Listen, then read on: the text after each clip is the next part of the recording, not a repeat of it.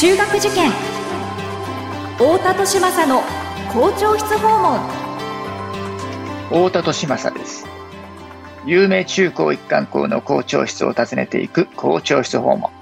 今回は千葉県柏市にある私立の共学校麗澤中学高等学校の校長先生にお話を伺います。学校は個性で選ぶ時代入試も模試も出会いの場です。思考コードという新しい基準で子どもたちと学校の可能性を広げたい。私たちは首都圏模試センターです。太田利政の校長室訪問。文化放送ポッドキャスト QR 太田利政の校長室訪問。それでは、麗澤中学高等学校の校長、桜井譲先生にお話を伺っていきましょう。桜井先生、よろしくお願いします。はい、よろしくお願いいたします。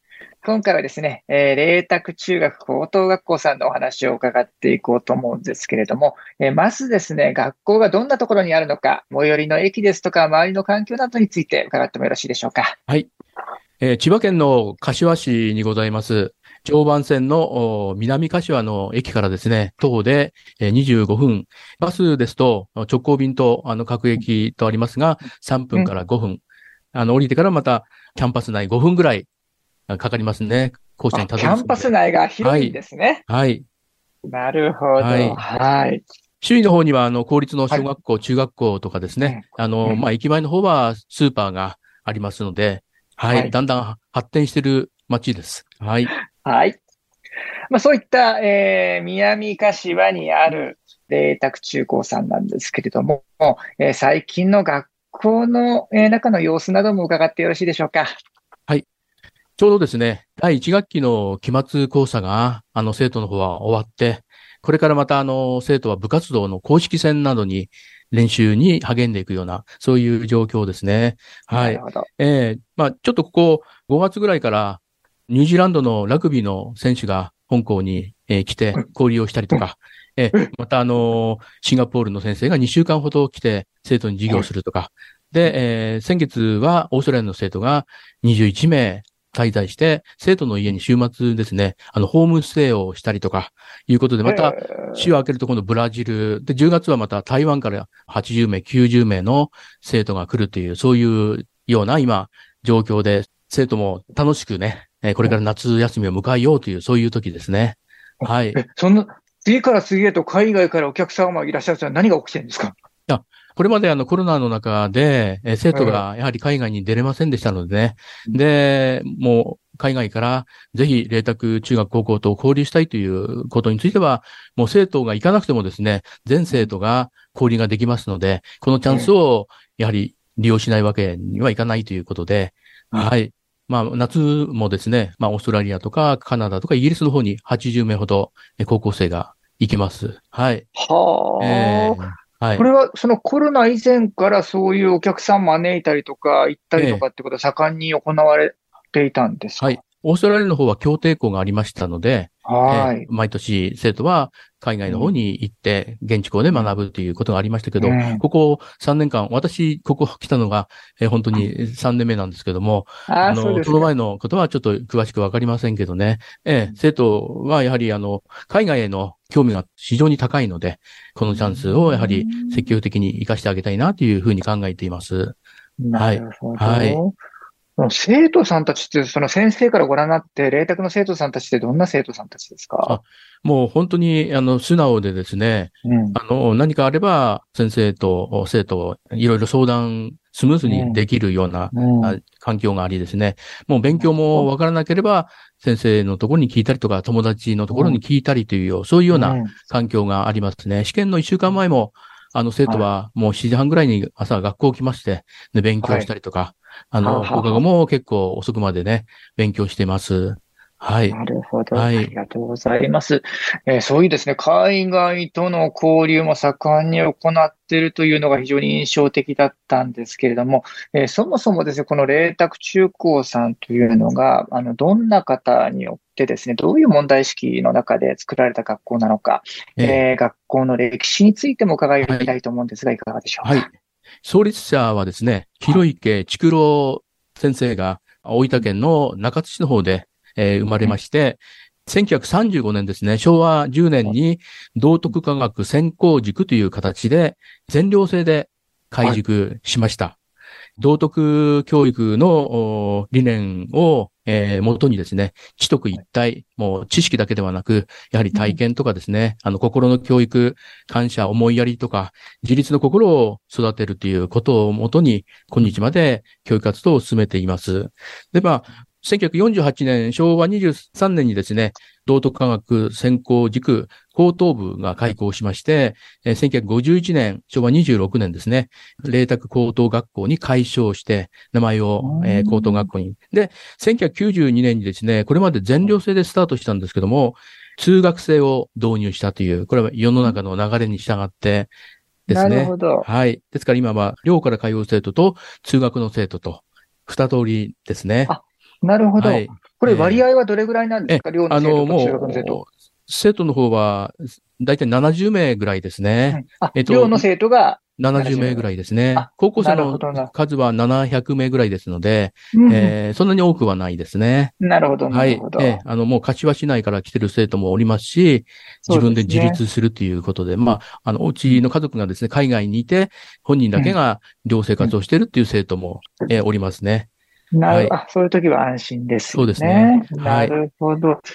えっと、広池竹郎先生というのはもともと何をされてた方なんですか？あのー中心の教科書の編集などを、えー書いてということで、、な小学校の先生をおチャレンジするも、残念ながら落ちてしまってというようなことで、あのー法学博士でいろんなことにチャレンジをしてきたということがありますあが、そうですか。はい。えなるほど。で、はいその道徳科学といー、うはい、概念を打ち立てて、はい、えーその道徳科学の専攻塾としてはい、作られたのが1935年とはい、はい。いうことですね。そうですねはいなるほど。えはいで。は、あの、2002年にですね、あの、はい平成14年に、麗澤中学校をね、開校しています。えーはい。高校3年間では、あの、身につけることが難しいかなということもありまして、ありがとうから始まる教育ということで、えー。あースタートをしてます。それからまた、夢、自分と書いて夢プロジェクトって読みますけども、あのう、ん。PBL、問題解決学習、はい。課題解決学習で自分の目指す道を発見していくプログラムを総合的にな学習の時間の中で事業を展開していくという。あとはうん。国際的な日本人ということで高い意志を持って世界や社会に貢献する、そういう力はい。を身につけるということで、はい。なるほど。えーで、昨年ですね、通信。制の方をうん、えースタートさせました。ああ、そうですか。ええああ、それはどういった。あ、これはあの、やはり、不登校の生徒も今の時代増えて、で、昔ながらの高校を単にあの卒業するっていう資格だけではなくて、もうやりたいことがあって、えーはいしっかりとそれを踏まえた上で、最低のお学びを学校の方で、えーはい学んでという、そういうもとにですね。はい。ああ、なるほど。はい。じゃあ、今、あの、通信制高校って言っても、そうやってその、高校課程を、えーこ通信でこなすだけではなくって、えー日中の時間を使っていろんな、あのー学び、その学習指導要領にとらわれない、はい。えー学びをする一つの手段として、はいえー通信制高校が、まあ、広く認知されてきてるわけですけど、そうすると、この、えっ、と、麗澤高校さんに、あの、スクーリングの場合は、麗澤高校さんに通ってスクーリングを受けてという、ええ高校の校舎を使ってのスクーリングということになるんですかあね。の、全日制の方の校舎ですと、生徒がやっぱり、あの、気が引けたりとか、えーうん。ちょっと、お行きにくいということがありますので、本校の大学院の校舎がありまして、道路を隔てたところに、5階にですね、通信制の教室。で、ちょっと違うところがですねうん、ただ単に資格を持って大学進学っていうのと、特別進学コースということで、本当に大学、いわゆるちょっと難関のね、大学なんかうん。も、あの、はい。入れるような手当てをしていまあーええなるほど。す。はい。全日制と提携してますので、あの、うん全日制の先生が授業を教えに行ったりとか、あとはええ、キャンパスの方はテニスコートから体育館、あとゴルフコースもありますので、うんそういう授業も体育の授業の中で行って、また部活動もねやってます。はい。あ、一緒にできるんですか？全ええ、日制の。あの、時間が空いてるところで、あの、ええやってますね。あと修学旅行も。ええ、あの、うん関西の方に昨年行ってきました。ああ、そうですか。ええなるほはい。ど。わかりました。はいそのように、また時代に合わせて、いろいろなその学びの形をね、進化しているとはい。いう学校かなと思います。ええはいはい。そういった、えー、麗澤中高さんなんですけれども、その教育のエッセンスをですね、一般のご家庭でも取り入れるヒント、あるいはその子育てのアドバイスみたいなものをいただきたいと思うんですが、いかがでしょうか？はい。実は私も英語の教員なので、もう東京で勤務した時、またあの、ちょっとええ。大阪の方の学校をちょっと立ち上げた時にですね、あの、もう海外の方に全員を行かせるというようなことで、海外研修を充実させてきまして、で、うん。海外での、まあ、道徳はどのようになってるかっていうようなことも、すごく、あの、うん。興味がありまして、で、生徒は、あの、最近、あの、自己肯定感の低い生徒がね、おりますので、あの、そういうところを、まあ、道徳の力を借りて、生徒はに、えー自信をつけさせる。まあ、つまり、うん。あの、中学生と高校生、いずれの講師においても、えー週1回の道徳の授業を、担任だけでなく学年主任、それから教頭、校長、それから内外で活躍している第一線の方、で、世界で活躍している方もお呼びして、直接生徒に霊卓でのお学びを、どういう学びをして、今どういう活躍をしているのかっていうようなことも、卒業生がいっぱい、あの、ネットワークが強いもんですから、来てくれて、はですから、あの、国枝慎吾さんが、先月、はい国民栄誉賞をね、えーあーもら、受賞されたということで、あ直接来ていただいて方、そうですね、車椅子テニスの方ですね。うん。はいはい、はい。で、えー生徒と直接話をしたり、サインもらったりとかね、小学校の時からのテニスへの向かい方、えーそれについていろいろ話をしていただいたりというようなことが続いております。はい。この創立以来のその、まあ、道徳の力を、はいえー生かした教育を行っているという。はい。はい。ねはい。それを何かその一般のご家庭で取り入れる、真似するっていうとちょっと難しいですけども、そういったエッセンスを取り入れるアドバイスみたいなものはい。ございますでしょうかね。まあ私も海外に行くと、いわゆる道徳についての子育てが、やっぱり国によって違いますので、そのホストファミリーからはどういう方針のもとに子育てをしているかとかいうようなお話をいっぱい聞いてですね。で、はい生徒に海外の道徳に対する考え方の違いとか、そういったところを生徒にも紹介していますが、あはい。のーまあ、イギリスですと、たまたま家族のルールっていうのが、あの、ありましてね。えっ、と、はいこれ、えー掲示されていたんですね。あの、はい台所に。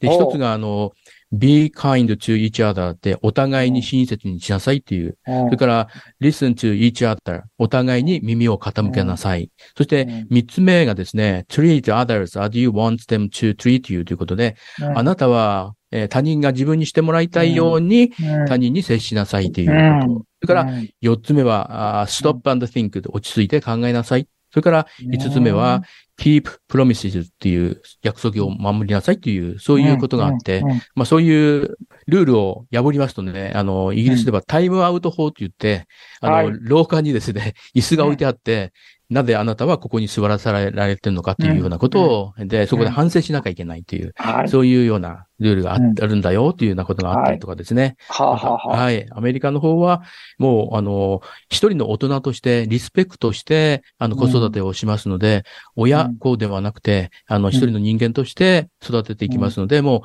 う、4歳、5歳の子が、家族のお皿を洗ったりとか、うんえーそういうことをきっと、あの、小さい頃からやれてうんいますなね。はい。で、ファミリーにお世話になった時はですね、私がそういうルールを知らないで、皿を洗えとかいうふうに、あの、言われたんで、OK とか言って洗ったらば、もう、親に怒られてました。はい。おなんで自分の役割をきっと果たさないんだっていうことで、うんはい。幼稚園の園児の家族の子供がですね、親にはい叱られてましたね。ああ、皿を洗えっていうふうに、ええ。子供から言われたんですね。4歳の子から。あ、はいなるほど。はい。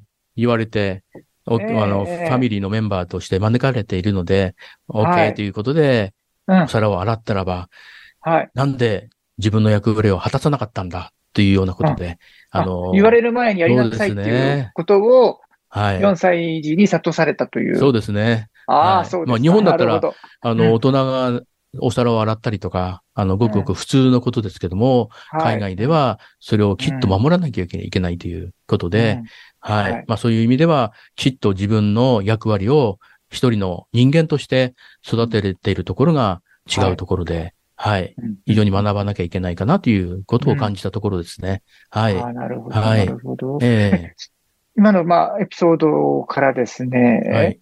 リスナーの方々、親御さんたちは、はいご。家庭でどんな実践を、に活かせそうですかね？そうですね。やはり、そういう役割を与えていることで、やっぱり生徒は、あの、あ子供は自立できますのでね。